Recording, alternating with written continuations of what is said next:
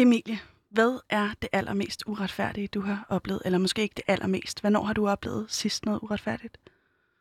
Forleden talte jeg i hvert fald med min familie om noget, jeg synes havde været ganske uretfærdigt, som var, at øh, da jeg var, hvad har jeg været, 15 år, ville jeg rigtig gerne have en ring i næsen. Og det spurgte jeg mine forældre om lov til. Og de skulle lige snakke sammen. Og så gik der nu mere, og de skulle stadig lige snakke sammen. Og i et halvt år kunne jeg ikke få noget svar. Og til sidst gjorde jeg det uden at få lov. Og de reagerede ud af det? De reagerede okay. De var sådan, det er da meget flot. Men det var så også det, jeg fik. Og så gik der et par år, og min lille søster fik den samme gode idé. Og der var reaktionen en helt anden. Der skulle vi bare til København, skulle vi ikke gøre en lille tur ud af det? Vi kunne spise noget lækker frokost. Og sådan, jeg, synes, jeg synes, det var så uretfærdigt, at min søster, hun blev bare sådan blessed over, at hun gerne ville have en ring i næsen, hvor at jeg skulle nærmest sådan tikke og bede og risikere et lille familiedrama over det. Det lyder, øh, det lyder uretfærdigt. Og jeg kan sige øh, goddag og velkommen til dig, der også sidder derude og lytter med. Du lytter til programmet Udråb, hvor vi hver dag har en gæst med markante eller interessante holdninger i studiet. Og i dag er min gæst altså dig, Emilie Pajami. Velkommen til. Tak. Du er psykologistuderende, du var med til at starte Rød Grøn, Grøn Ungdom, og så har du været politisk aktiv siden, siden uh, for evigt, har jeg lyst til at sige. Ja, i hvert fald i mange år. I, i hvert fald i mange år. Uh, jeg hedder Pauline Kloster, og i dag skal det altså handle om uretfærdighed. Det skal handle om uh, højre- og venstreorienteret politik, og så skal det handle om udlænding- og integrationsområdet. Uh, Emilie, hvordan har du det med uretfærdighed? Jeg tror i hvert fald, det er noget, der betyder meget for mig. Jeg synes, der er masser af uretfærdighed, og det er noget, der kan få mig helt op i det røde felt, øh, men også meget af drivkraften for hvad, faktisk hvad, at gøre noget. Hvad er uretfærdigt? Altså, kan du definere det? Hvad, hvad, vil, hvad vil du sige der?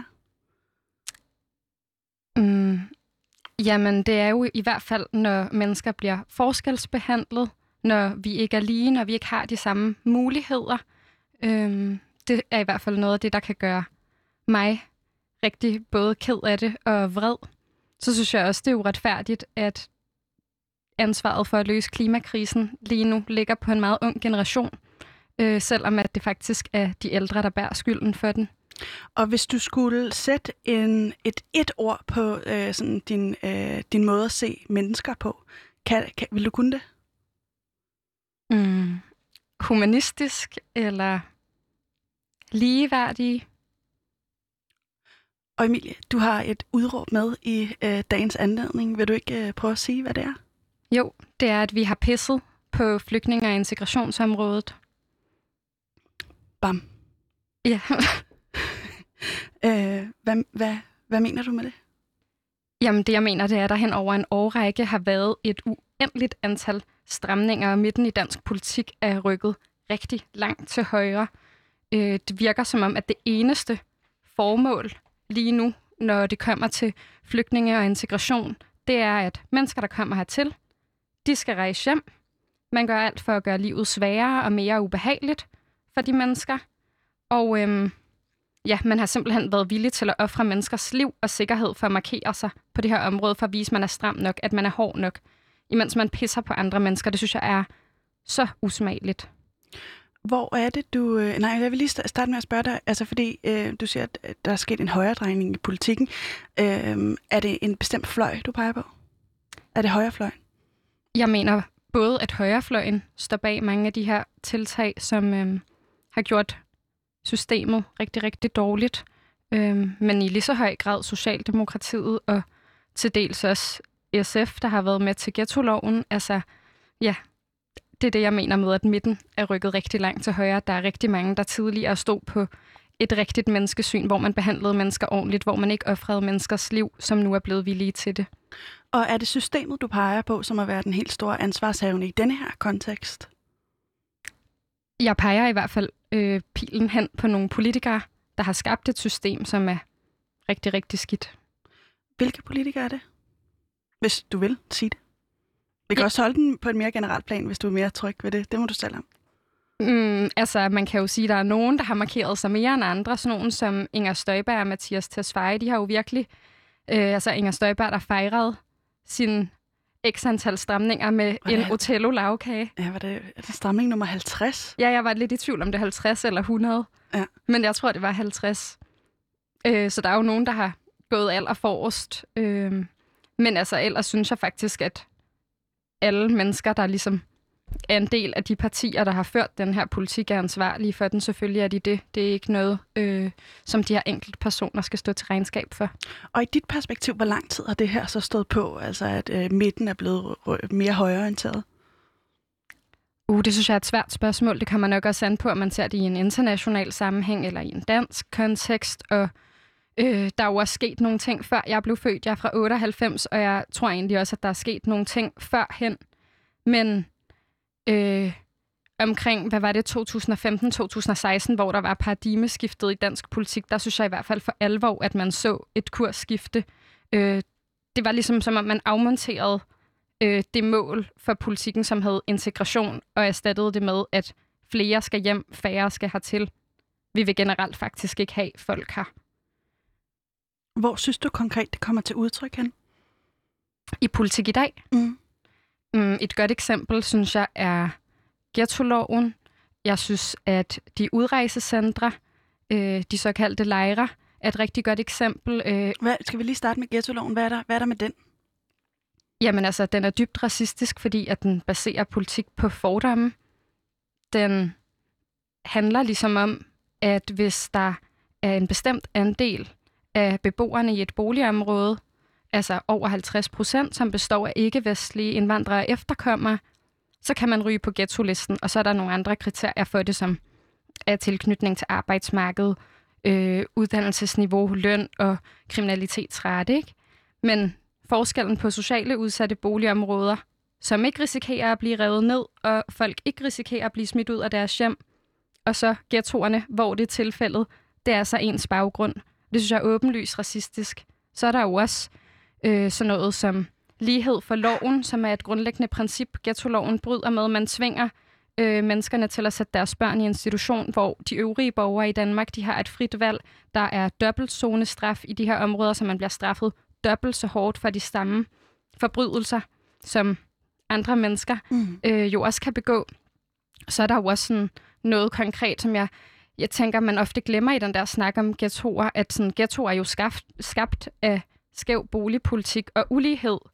Mennesker, de har jo ikke råd til at vælge, hvor de vil bo i København, så det er jo klart, at der er en bestemt gruppe mennesker, der ikke har så mange penge, som ender med at bo de steder, hvor folk faktisk har råd netop i de almindelige boliger.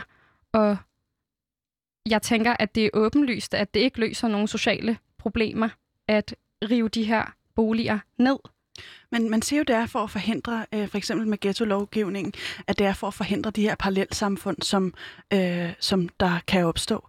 Øh, kan du ikke godt forstå det som et argument, når nu der er særlige udfordringer i netop øh, ghettoer? For eksempel med arbejdsløshed og øh, øh, kriminalitet. Mm, altså lad os starte med at kigge på de udfordringer, der er. De sociale problemer, der er, for eksempel med at få folk i arbejde, at få folk til at tage en uddannelse. Der ved man, at sådan noget som lektiehjælp og vejledning er initiativer, der virker rigtig, rigtig godt. Så jeg synes, det giver mening at investere i det, vi faktisk ved virker, i stedet for at bruge 12 milliarder på at rive boliger ned. Det løser ikke nogen problemer. Når vi så kigger på den her retorik om parallelsamfund, så er der faktisk en meget, meget stor kløft mellem den virkelighed, politikerne rigtig godt kan lide at skildre, og hvordan det faktisk ser ud.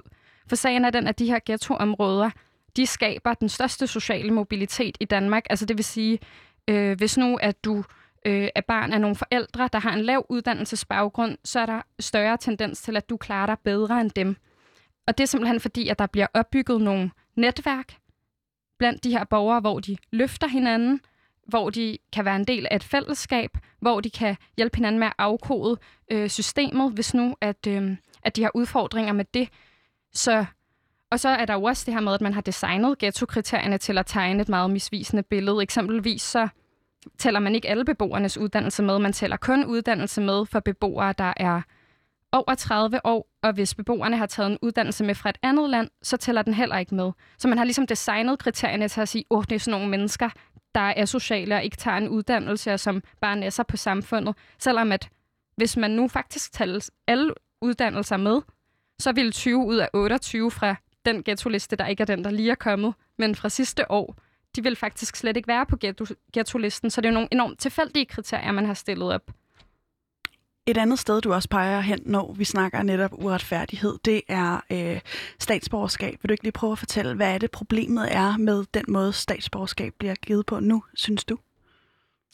Jamen, før man kan få statsborgerskab, så skal man jo have opholdstilladelse øh, i en del år. Og både kravene til at få opholdstilladelse, til at få familiesammenføring og til at få statsborgerskab, de er blevet strammere og strammere og strammere. Og i dag der er kravene så høje, at alle andre øvrige øh, gamle danskere, de ikke kan indfri de her kriterier. Øh, jeg, jeg undrer mig også over, at det skal være sådan noget med, hvad hedder den her karakter i Matador, der definerer, om du er god nok til at få statsborgerskab. Altså, jeg synes, det er en meget farlig tilgang at have til andre menneskers demokratiske rettigheder. Hvorfor er den farlig?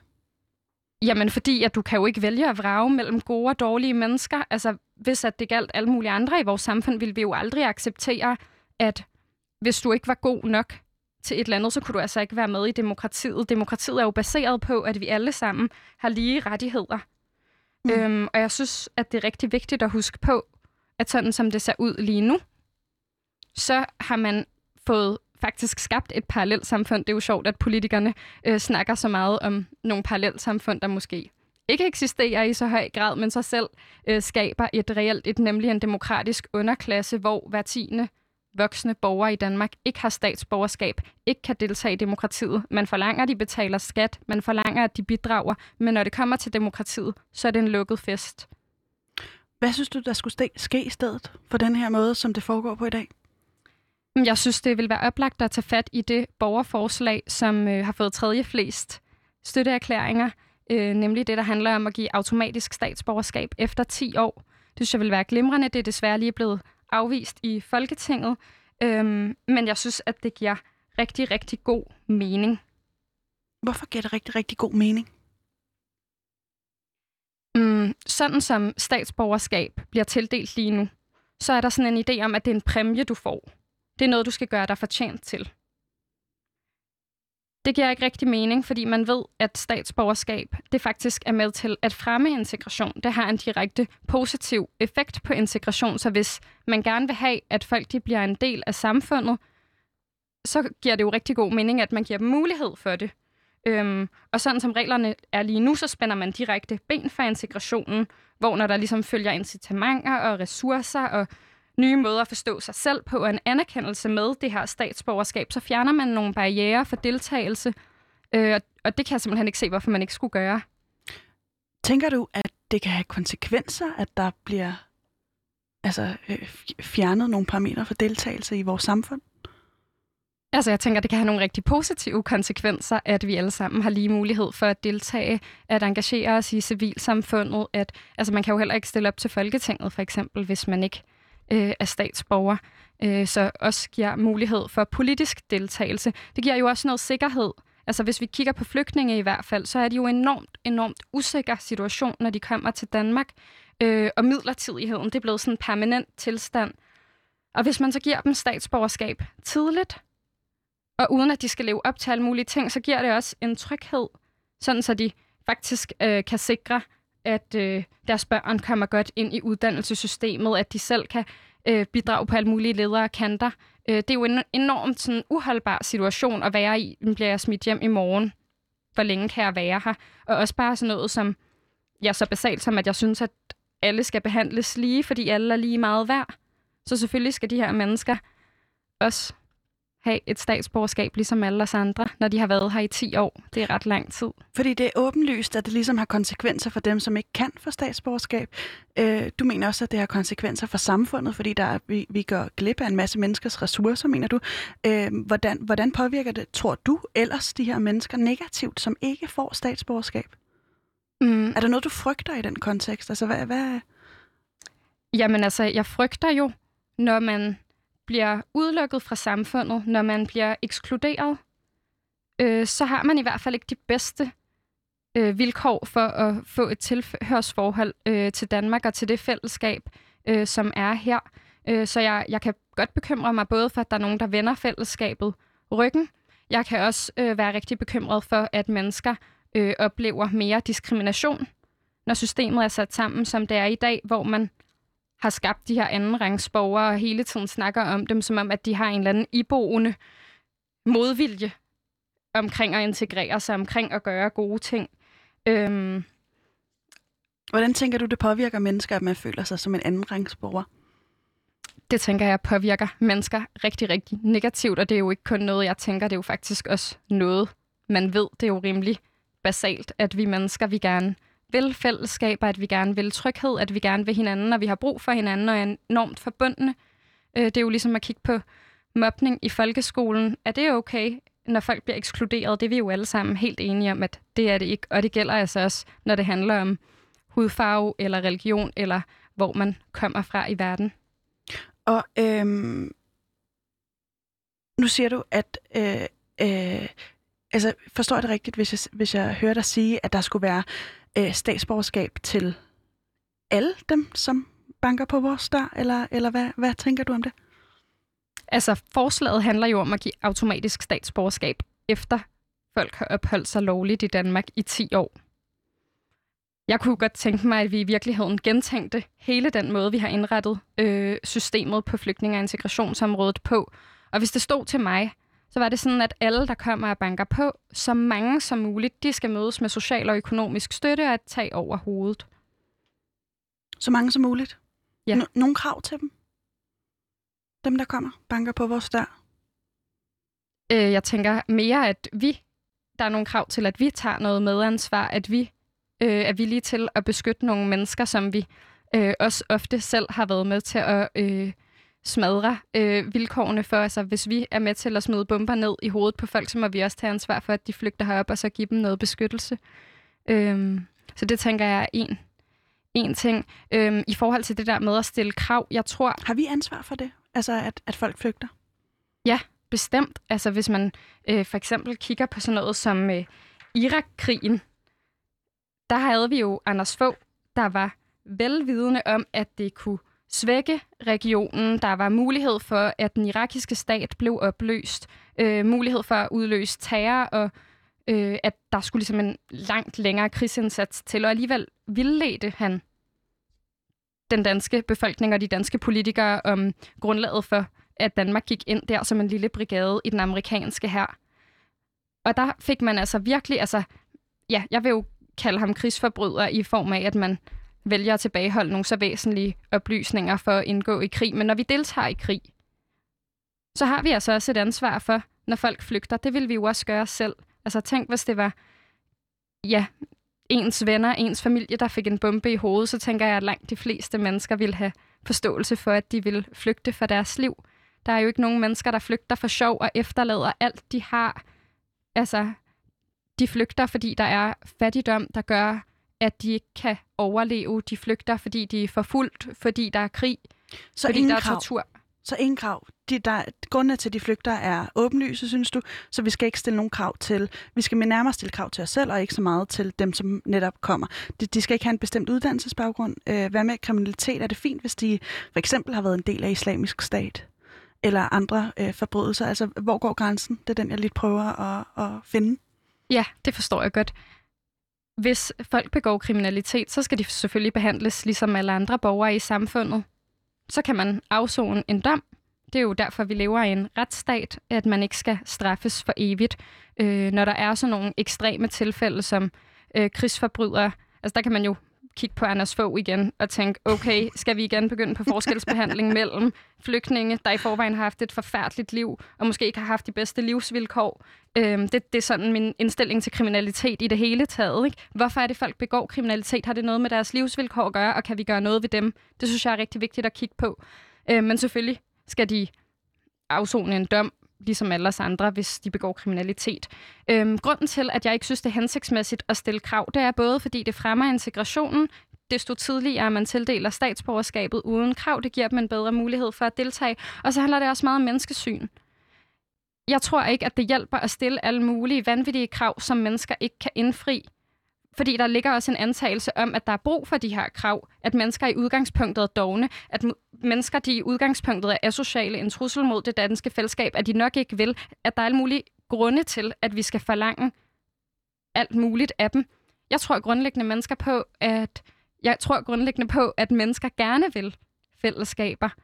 Jeg tror, at de rigtig gerne vil lære dansk. Selvfølgelig vil de det. Selvfølgelig vil de gerne tage en uddannelse. De, de er jo ikke flygtet for sjov. De vil gerne have et værdigt og sikkert liv. De, der er jo ikke nogen, der bare har lyst til at sidde i en jordhule og barrikadere sig uden at deltage. Det er jo ikke derfor, de er kommet. Øh, så jeg synes, det bygger på nogle meget fejlagtige antagelser om, hvordan mennesker egentlig er. Og øh, hvad synes du, det sender for et signal, altså øh, internationalt, at man i et ganske lille land som os, øh, bare vælger at sige, ved du hvad, øh, kom her, og, og så øh, er du sikret at få statsborgerskab? Øh, jeg synes, det sender et rigtig, rigtig fint signal, at der er nogen, der tør at stå forrest. Øh, det gør vi jo i den grad ikke lige nu. I 2016 stoppede vi med at tage kvoteflygtninge. Nu tager vi så 200, hvor vi ellers før i tiden har taget 500. Både Norge og Sverige tager mange, mange, mange flere, og det kunne vi også sagtens, hvis der var politisk vilje til det.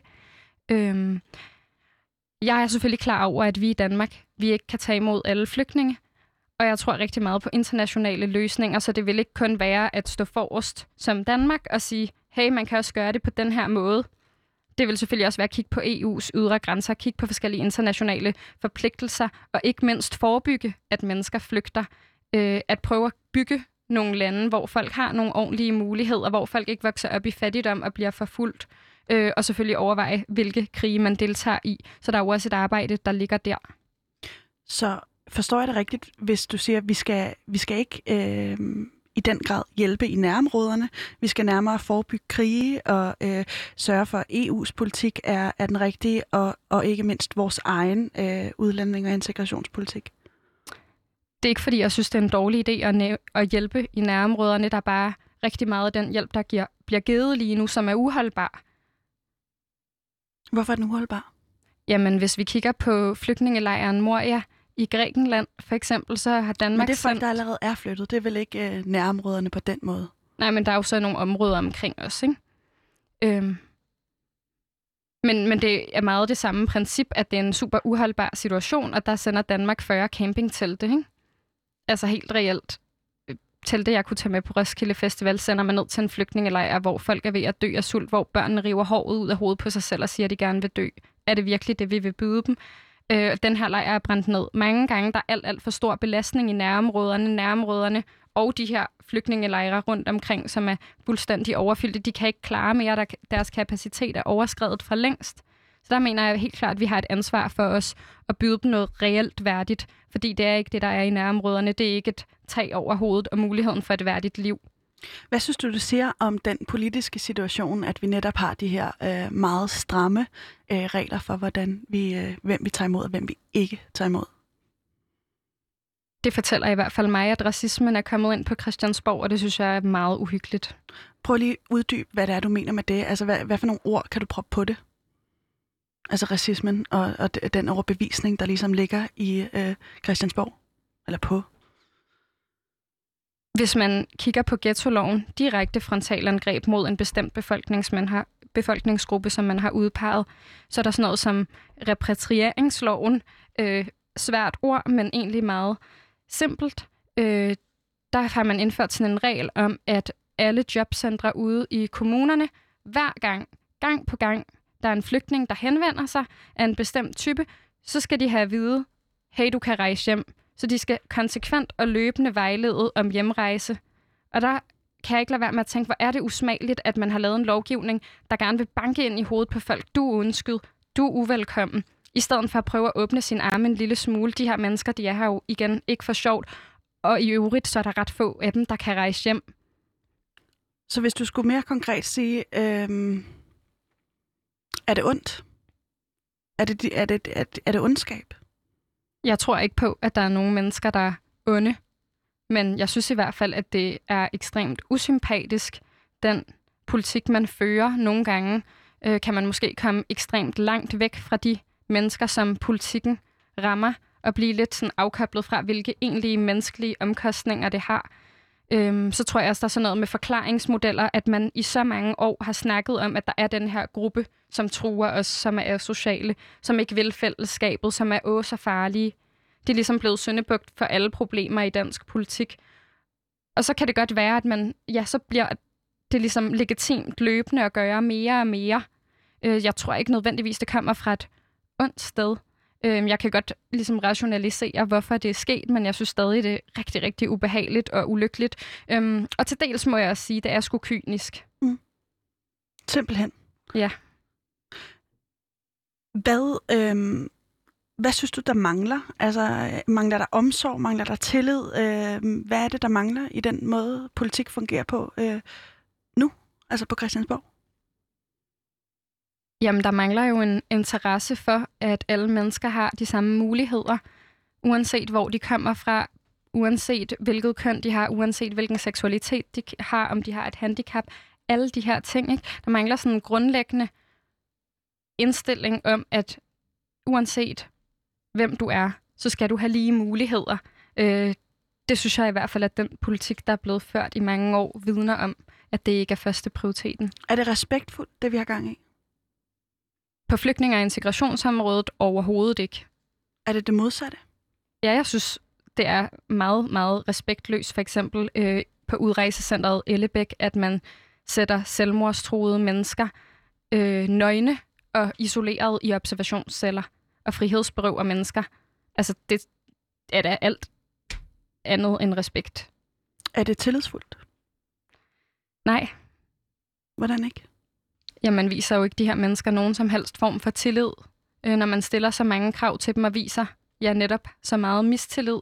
Man forventer, at de ikke vil Danmark noget godt.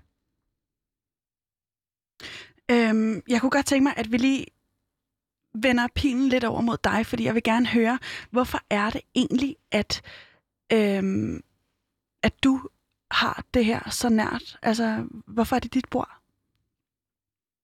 Jeg tror, en af grundene til det er, at jeg selv er barn af en flygtning. Min far han er øh, flygtet hertil fra Iran, og derfor har jeg selvfølgelig ofte tænkt på, hvordan mit liv havde set ud, hvis han var blevet behandlet på samme måde, som vi behandler flygtninge i dag. Hvordan havde dit liv set ud, tror du? Hvad, hvad går dine tanker på, når du tænker i det baner? Jamen i dag, der arbejder min far på Københavns Universitet, og det har selvfølgelig givet mig nogle muligheder, fordi at han har tjent nogle penge, der har kunne øh, ja, ligesom forsørge mig og min søster. Det har også det her med, at han har haft mulighed for at tage en uddannelse, har jo gjort, at han kunne hjælpe mig, når jeg sad og var død frustreret over min matematiklektier i 4. klasse. Øh, så, og, og også, at vi har så mange familievenner, som var folk, der besøgte ham, da han boede på asylcenter, som sagde, kom her hjem, og ligesom lærte ham dansk, mødte ham med åbne arme. Det tror jeg jo også har gjort, at han har en grundlæggende tillid til, at mennesker er gode, øh, og til, at jeg ligesom har sådan en, et tilhørsforhold til samfundet, så jeg er også sådan, hvordan vil jeg have set resten af verden, hvis jeg var vokset op øh, med en far, der var blevet behandlet rigtig, rigtig dårligt. Hvordan har det været at have en far, der er øh, flygtet fra Iran? Mm, altså, jeg synes jo, min far er fuldstændig fantastisk, og synes også, det er meget, meget vildt at tænke på, at han har efterladt hele sin familie og opgivet sin uddannelse for at komme hertil i kæmpe stor usikkerhed og skulle starte forfra uden noget som helst. Øhm, ja, bare for at han kunne få nogle børn, der fik et, et bedre liv, end det han selv havde udsigt til der.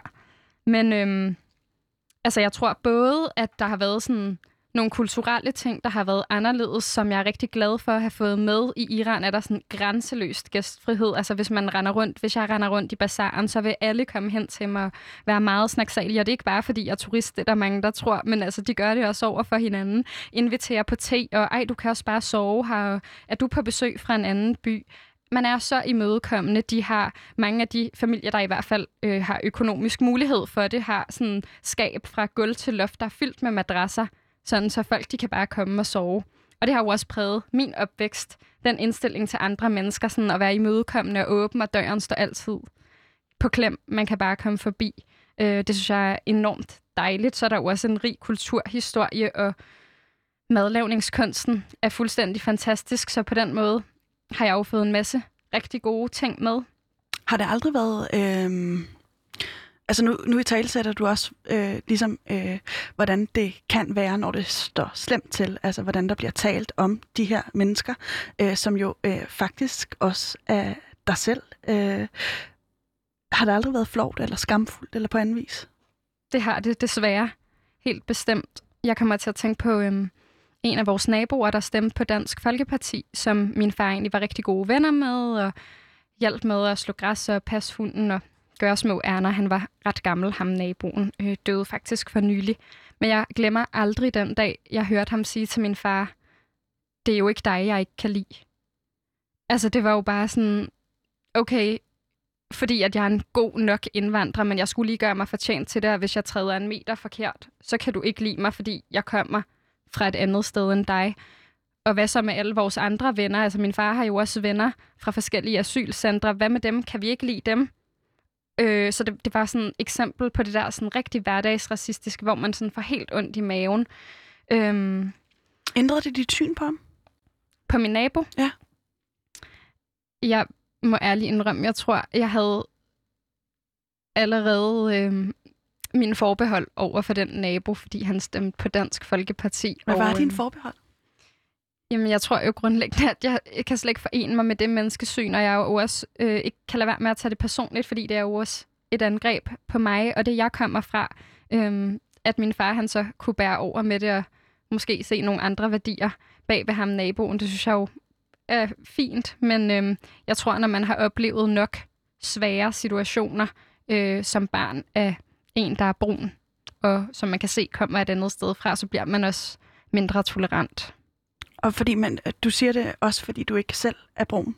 Man kan ikke se på dig, at du har øh, rødder øh, i Iran, i hvert fald på din fars side, men hudfar har alligevel spillet en rolle øh, i din familie. Vil du ikke lige prøve at beskrive, hvordan? Altså, hvordan sådan, det har spillet en rolle, det der med, at min far var brun. Ja, og, øh, og din søster? Ja, ja altså, øh, min søster, hun er blevet spurgt, når vi har været med min mor på arbejde, om hun var adoptivbarn, og på den måde følte sig anderledes end mig. Øhm, og jeg tror også, at der er mange, der har spurgt sådan, når er din far muslim og spiser i flæskesteg og fejrer i jul, og øh, hvad laver han? Altså sådan andre, da jeg gik i folkeskolen og sådan var hjemme og spise hos folk, så var der mange forældre, der spurgte på sådan en lidt speciel måde, sådan, Nå, hvad laver din far? Altså igen det der med, at man skulle lige bevise, sådan, han bare er så god nok. Mm. Øhm, ja, så på den måde, og det, og det tænker jeg jo må være, fordi de har set ham og set, at han er brun, og derfor stillede man måske spørgsmål på en lidt anden måde. Øh, det var i hvert fald min oplevelse ofte i tonefaldet. Hvad var det for en anden måde? Altså, hvad var det for en måde, de så spurgte på? Jamen meget sådan afsøgende. Sådan, jeg fik en fornemmelse af at blive lidt kontrolleret, at de lige skulle tjekke, at han var god nok, at der ligesom var nogle standarder, man skulle leve op til. Øhm, det er så ikke baseret på hudfarve, men øh, ja, bare på at komme et andet sted fra. Jeg kan også huske, øh, da jeg var ude at handle med min far som barn, vi talte persisk sammen, til jeg var fem. Og øh, det gjorde vi selvfølgelig også der. Og jeg kan godt huske, at folk de kiggede sådan på os. Øhm, og i dag ved jeg, at en af grundene til, at min far stoppede med at tale persisk til os, også var fordi, at han ikke ville være sådan en, der ikke ville integrere sig, at han ikke ville være sådan en, der ikke ville det danske samfund, eller som opdragede sine børn på en udansk dårlig måde. Og ja, på den måde har det jo været i rigtig mange situationer, at man er blevet konfronteret med det. Hvad synes du, det har givet dig af værdier, øh, og som, som dine klassekammerater fra folkeskolen nødvendigvis ikke har haft, øh, fordi du netop har haft en far med øh, øh, iranske rødder? Jeg tror først og fremmest øh, gæstfriheden, åbenheden. Øh, man har også en umådelig stor respekt over for hinanden, øh, selv når man kører på totalt overbefærdede veje i Iran, og de dytter på kryds og tværs, så tiltaler man hinanden de. Sådan, hvorfor dytter de? øhm, det, og det synes jeg egentlig mest af alt bare er sjovt. Men, øhm, men jeg tror alligevel, at det stikker dybere. Øhm, Men kan du mærke det konkret, at du har haft andre værdier, altså for eksempel med den der gæstfrihed, og øh, altså, har du kunne mærke, at du har skilt dig ud på den måde? Ja, det har jeg godt. Altså, jeg kan huske, når mange af mine klassekammerater i folkeskolen øh, gerne ville have gæster til aftensmad, så skulle de ligesom spørge om lov. Og nogle gange kunne man godt få fornemmelsen af, at det var en lille smule besværligt. Men jeg vil sige, det er jo ikke så sort-hvidt. Altså, der er jo også danske familier, som ikke har rødder i alle mulige andre lande, som har den samme gæstfrihed, og det har jeg da helt klart også mødt. Men overordnet set har jeg godt kunne mærke, at, at jeg kom fra noget lidt andet. Øhm, du kommer nemlig fra noget lidt andet, og en af de ting, du også har med dig i bagagen, det er at have en mor, som har været politisk aktiv, og du er også selv i en relativt tidlig alder øh, blevet politisk aktiv. Vil du ikke lige prøve at beskrive, hvordan er det, du be- begynder øh, at interessere dig for politik? Jamen, jeg hører jo, siden jeg er helt lille, mine forældre snakke om det, øh, og ser også min mor lave politik i byrådet i Fredensborg Kommune, hvor jeg er vokset op. Øhm, og jeg har både en protestfase, hvor at jeg siger, at de ikke skal indoktrinere mig. Hvis jeg vil stemme på Dansk Folkeparti, så er det lige det, jeg gør. Overvejede du det? Nej, det gjorde jeg bestemt ikke. Det gjorde jeg bestemt Det var bare for at provokere. Ja, det var også bare lige for sådan at sige, jeg har selv styr på, hvordan mine holdninger, og jeg mener ikke nødvendigvis det samme som jeg. Øhm, men øhm, ja, så gik der jo ikke så lang tid, så var vi nok alligevel rimelig meget i samme båd. Øhm, og så, De er venstreorienterede, din familie. Ja, det er de. Ja. Det er de. Ligesom du jo også er. Ja. Øhm, men altså, ellers så har det været sådan elevråd på folkeskole og gymnasiet, og så har jeg lavet nogle ting i Danske Gymnasieelevers Sammenslutning, som er en interesseorganisation, og lavet noget demokratifestival og feministisk 8. marts demonstration, og startet Rød-Grøn Ungdom, så alle mulige ting, og jeg kan ikke rigtig placere, hvornår det startede. Men måske kan jeg alligevel slå ned på en episode, hvor at jeg kan huske, at jeg fik den der følelse, der gør, at jeg laver politik. Vil du fortælle om den? Ja, det vil jeg gerne. Øhm, det var i november 2015, hvor jeg sad derhjemme, og der var faldet sne i hele landet, og temperaturen var omkring frysepunktet. Ligesom i dag. Ja, ligesom i dag. Og der tændte jeg for fjernsynet, og der blev jeg både meget, meget ked af det, og vred og forbavset, og alle mulige ting, fordi nu ville man til at putte flygtninge i telte i Danmark. Inger Støjberg, hun ville simpelthen proppe nogle asylansøgere ind i nogle pissekolde telte, imens der var masser af ledige pladser med både gulv og tag. Altså, jeg synes, at det var fuldstændig langt ude, det der med, at man i et symbolpolitisk korstog gerne vil behandle mennesker som dyr. Og, og den følelse, det gav mig, det der med at tænke sådan, undskyld, er vi virkelig nået hertil? Hvad fanden foregår der? Den vrede, det er jo også det, der gør, at man har lyst til at gøre noget ved det. Øhm, og det tror jeg er sket rigtig, rigtig mange gange på det her øh, uddannelsespolitiske spørgsmål, at jeg har set stramning på stramning og fået et kæmpestort chok og været sådan, okay, så må vi virkelig gøre noget, der har godt nok brug for et modsvar til det her, fordi vi er rigtig mange i befolkningen, der tror på noget andet og mener, vi skal gøre noget helt, helt andet over for de her mennesker. Øh, og det, det er jo så øh, på udlændinge- og integrationsområdet, du refererer til der igen. Men der er også nogle andre ting, du har været, altså du siger også, du har været meget øh, inde i, øh, du har arrangeret feminist, øh, feministisk 8. marts og en masse andre ting. Der er også en anden episode, som ligesom står klart i dine erindringer. Det er en episode øh, med uddannelsesloftet. Vil du ikke lige prøve at beskrive, hvad, hvordan, hvordan starter det, da du ligesom bliver engageret i netop øh, det? Jo, men på det her tidspunkt, der er jeg jo i øh, fællesskabet, jeg nævnte før, Danske Gymnasieelevers Sammenslutning, og går i gymnasiet i 2016, øh, hvor der pludselig er nogle politikere, der vælger at indføre uddannelsesløftet. Og jeg synes jo, at det er tåbeligt fra dag et. Øhm, Hvorfor er det tåbeligt? Jamen, fordi at det forhindrer fleksibilitet i uddannelsessystemet og muligheden for at vælge om. Øh, der kommer endnu mere pres på unge mennesker, der nu bliver tvunget til at vælge rigtigt første gang, og man sætter ligesom en stopper for at kunne uddanne sig hele livet. Øhm, og, og det synes jeg jo er helt håbløst. Altså, jeg kan simpelthen ikke se, hvad det skulle bringe af gode ting ud over at være en spareøvelse.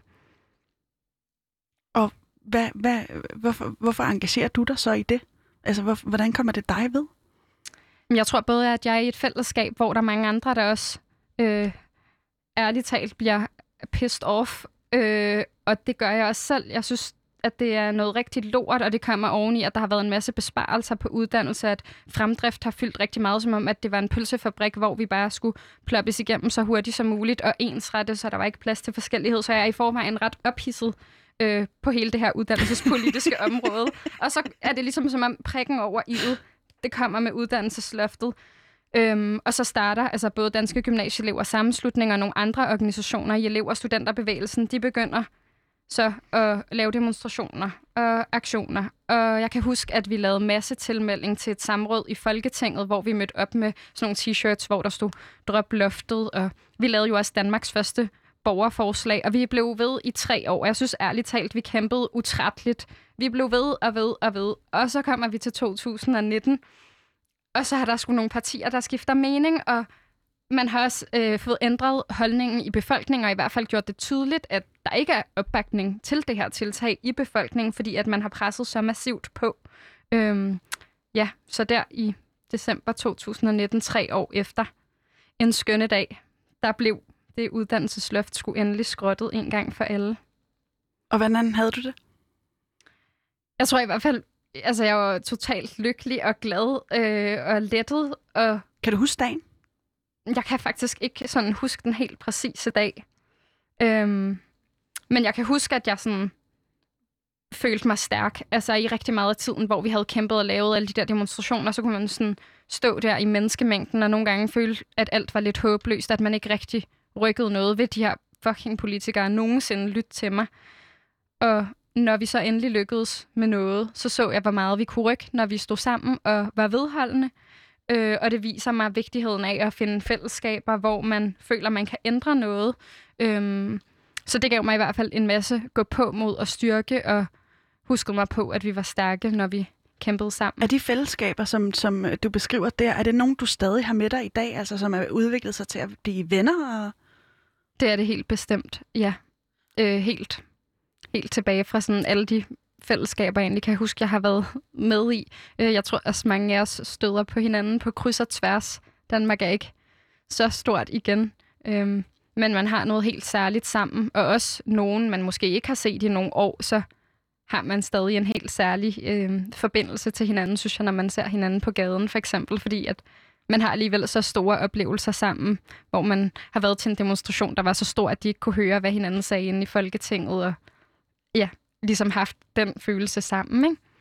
Et venstreorienteret miljø? Ja. Ja. På godt og ondt? Hvad tænker du med godt og ondt? Hmm, jeg var bare nysgerrig. Hmm. Altså, der er da helt sikkert nogle ting i det venstreorienterede miljø. Øhm, eller i hvert fald i dele af det. Sådan, vi, ligesom øh, ja, med sådan en voldtægtskultur, altså det gennemsyrer jo hele samfundet, og det gennemsyrer jo også venstrefløjen. Det er jo ikke noget, vi kan sige os fri fra, bare fordi vi kæmper imod det. Vi er jo også en del af den samme verden som alle andre. Så på den måde, sådan, selvfølgelig er der samme problemer på venstrefløjen, som der er alle mulige andre steder, men, men for mig har det ikke sådan grundlæggende været på ondt at være på venstrefløjen. Det har mest bare givet mig håb og handlekraft. Et, øh, du nævnte et eksempel tidligere med, øh, da du, da du øh, øh, så i fjernsynet, at øh, flygtningen ligesom skulle indlogeres i sådan nogle telte. Det var der i hvert fald snak om. Der var også en anden episode, øh, som virkelig får dig op af stolen. Det er, at du øh, bliver bekendt med, at øh, Danmark øh, har planer om at købe en ø, Lindholmøen, øh, som øh, skal huse en masse flygtninge. Vil du ikke lige prøve at fortælle om den episode? Jo, Øh, det ser jeg faktisk ved, at øh, der er sådan en klip, der florerer på Facebook med øh, en radikal politiker, Morten Østergaard, som øh, svømmer ude i havet. Og det er ikke sådan en super solrig dag, og jeg er sådan, okay, hvad sker der? Hvorfor gør han det? Og det er så ligesom for, at han viser sin modvilje mod den her ø, hvor man altså vil placere et udrejsecenter. Øh, og jeg får ligesom sat mig ind i, hvad er det, det handler om? Vil vi nu til at øh, smide folk ud på en ø? Og ja, det vil vi så.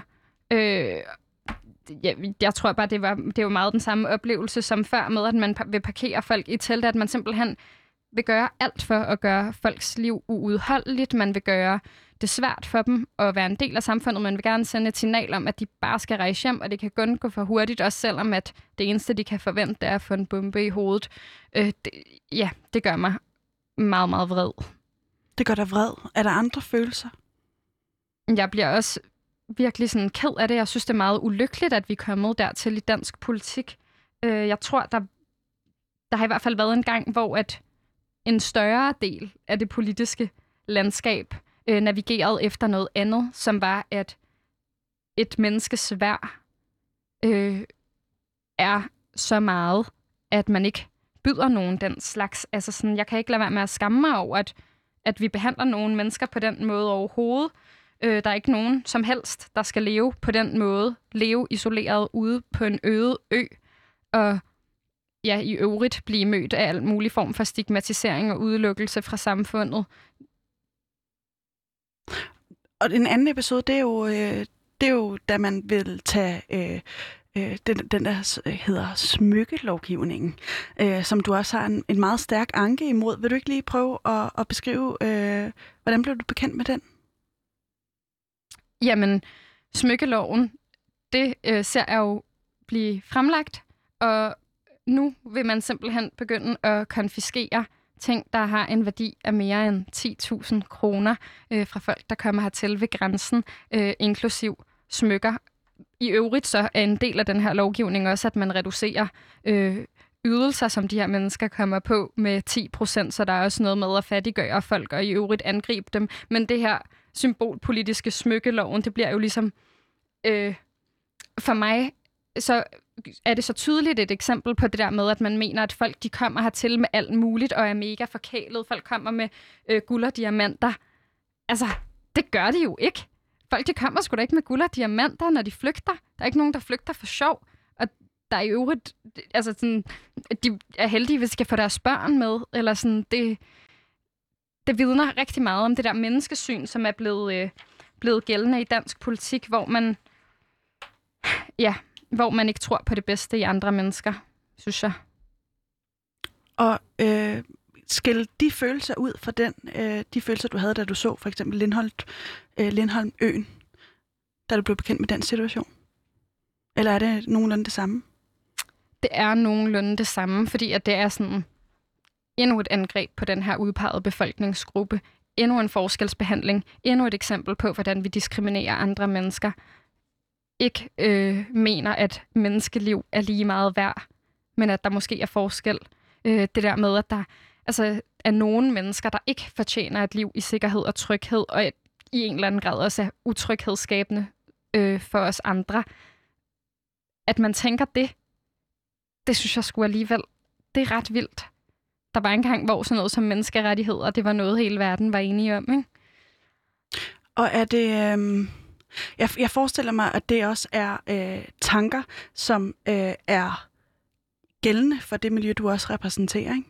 Er det, er det velset, velanset i dit miljø, altså det venstreorienterede miljø, og øh, at være højreorienteret, er måske ligger svaret implicit, men vil du sige, det var det? Mm, jeg ved ikke, om, om det er velanset. Det er jo i hvert fald nogen, man er politisk uenig med. Og så hvordan taler man om dem, som er venstreorienterede? Som er venstreorienteret eller højre? Nej, højreorienteret, undskyld. Ja. Mm, altså, jeg er selv vokset op i Nordsjælland og har venner, der også er højreorienterede, så er det ikke fordi, at jeg taler om dem som gruppe på en bestemt måde. Jeg ved godt, at øh, de også laver politik, fordi de tror på, at markedsøkonomien er det, der vil øh, skabe den bedst mulige verden for os alle sammen. Så handler det jo om at møde hinanden med ordentlige argumenter og øh, sige, hey, når du har den her fortælling om, at der er en bestemt befolkningsgruppe, som kommer og truer os og er mega farlige. Sådan, lad os lige prøve at kigge på statistikkerne. Det går faktisk meget bedre med integrationen, end folk tror. Og de her mennesker, de vil rigtig gerne. Men jeg kan godt forstå, at det er ubehageligt, at dit barn bliver mobbet i skolen, hvis nu at man er sur på indvandrerne, fordi det er dem, der mobber barnet i skolen. Men så lad os snakke om, hvad kan vi gøre i folkeskolen for det? Altså ligesom prøve at bryde nogle af de her fortællinger, som man har købt ind på, øh, eksempelvis på højrefløjen. Jeg tror, der kommer ikke noget ud af at møde hinanden med vrede og hårde paroler og bare sige, jeg er uenig. Øh, så nytter det jo ikke noget at lave politik. Det gør jeg jo, fordi vi tror på, at vi faktisk kan ændre noget. Og også ændre hinandens, i hvert fald rykke hinanden. Men Emilie, jeg bliver også nysgerrig på, om du også har købt ind på en bestemt ideologi, som også øh, er med til, nu sagde du mobbe, og som også er med til at mobbe øh, ikke øh, øh, udlænding øh, og dem, som skal integreres. Men øh, højrefløjen, du har kaldt dem øh, respektløse, usympatiske øh, osv. videre her programmet igennem. Er du en fra venstrefløjen, som føler, du har taget patent på det, der er godt? Nej, det synes jeg ikke, jeg har. Øhm, men det er da helt klart, at, øh, at jeg synes, det er åbenlyst, at nogle af de ting, øh, man ser på flygtninge- og integrationsområdet, de er altså gået så vidt, når man gør folk fattige, når man sætter folk ud i telte, når man putter selvmordstroede mennesker, nøgne og isoleret i en observationscelle. Men altså, det, sige... det kan jeg ikke rigtig se, hvordan man kan betegne som noget med gode intentioner. Altså det må jeg ærligt sige, det kan jeg simpelthen ikke. Men øh, mange, mange af de argumenter, der ligesom bliver præsenteret for højrefløjen, det er, at vi skal passe på, hvad vi har, i stedet altså pas, sikre, at de få har, har et velfærdssamfund, og, øh, og det er altså på bekostning af, at vi ikke kan give sikkerhed til de mange, fordi vi skal værne og være gode mod dem, der lige netop er her, hvor vi er. Kan du ikke godt se, at det også er et argument, som har noget øh, godt og noget sympatisk i sig? Jeg kan godt se, at der er noget sympatisk i, at man gerne vil velfærd, at man gerne vil øh, passe på hinanden. Jeg kan ikke se noget sympatisk i, at det skal være afgrænset til nogle bestemte mennesker. Jeg tror på, at alle mennesker de fortjener et godt liv, uanset om de er vokset op inden for eller uden for Danmarks grænser. Og jeg synes også, hvis der er noget, coronakrisen har vist os, så er det jo, hvor forbundne vi er. Altså, det, det er jo en illusion også det der med at tænke, okay, hvis vi lukker grænserne, så kommer der ikke nogen flygtninge. Selvfølgelig gør der det. Så vi har jo brug for at tænke internationale løsninger og tage internationalt ansvar. Og så tror jeg heller ikke rigtigt, at jeg forstår, hvorfor skal man kun passe på nogle bestemte type mennesker, der passer i en eller anden dansk boks. Sådan, altså, jeg, jeg forstår ikke rigtig den der romantiske forestilling om danskhed. Jeg ved ikke engang rigtig, hvad det er. Øh, det er i hvert fald ikke noget, jeg kan identificere mig med. Øh, så jeg ved ikke, hvad det egentlig er for et fællesskab øh, man gerne vil passe på. Men det er jo et fællesskab, som øh, sikrer, at øh, du og jeg kan uddanne os øh, og måske ikke til evig tid, øh, lige nu i hvert fald, men, øh, men som kan uddanne os. Altså, vi har mulighed for at komme på hospitalet og en masse andre ting, som bygger på vores velfærd. Er det ikke fint, at vi værner om den, i stedet for bare at lukke op og sige, øh, kom ind alle sammen, vi har plads til alle. Altså er det ikke en, er det ikke en, en, en falsk medmenneskelighed, synes du? Nej, det synes jeg bestemt ikke. Jeg tror, det er en ret øh, hyppig, men falsk modsætning at stille op, at der er en modsætning mellem velfærd og så at behandle flygtninge ordentligt og tage imod dem. Øh, vi har masser af ressourcer i Danmark. Øh, selvfølgelig synes jeg, at det er rigtig, rigtig godt med vores velfærdsstat. Det er så skønt, at vi kan tage en uddannelse, at mange kan vokse op med øh, ordentlige muligheder med sikkerhed og med tryghed. Ikke fordi der ikke er problemer, der er også ulighed i Danmark. Men altså grundlæggende, selvfølgelig er velfærdsstaten rigtig, rigtig god. Men altså en ting er, at man kunne jo sætte pris på forskellighed og på mennesker, der kommer hertil. De kan selvfølgelig også bidrage med alle mulige kompetencer, øh, ja, kulturelle nuancer, som vi ikke har i dag. Øh, det tror jeg kun vil gøre det endnu bedre. Hvornår er du øh, usympatisk og respektløs? Når jeg glemmer at lytte. Og det vil jeg gerne indrømme, det kan jeg sagtens glemme, øhm, når der er noget, der gør mig rigtig, rigtig vred, og når jeg øh, føler, at jeg løber sådan panden mod muren, for eksempel i diskussionen om sexisme, at man skal blive ved og ved med at diskutere, om det overhovedet findes, i stedet for at kigge på MeToo og anerkende, okay, det er et faktum. Men du går straks over i argumenterne. Det?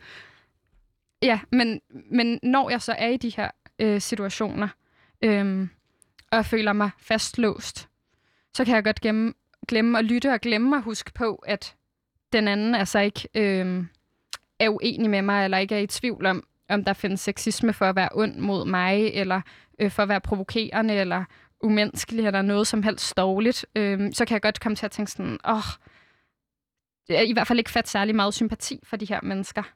Så hvordan er det, du mener, at vi løser, øh, at, at øh, der er nogen, der pisser på udlænding og integrationsområdet, der er nogen, der øh, pisser på højrefløjen, som man måske kunne angribe dig for. Hvordan løser vi det?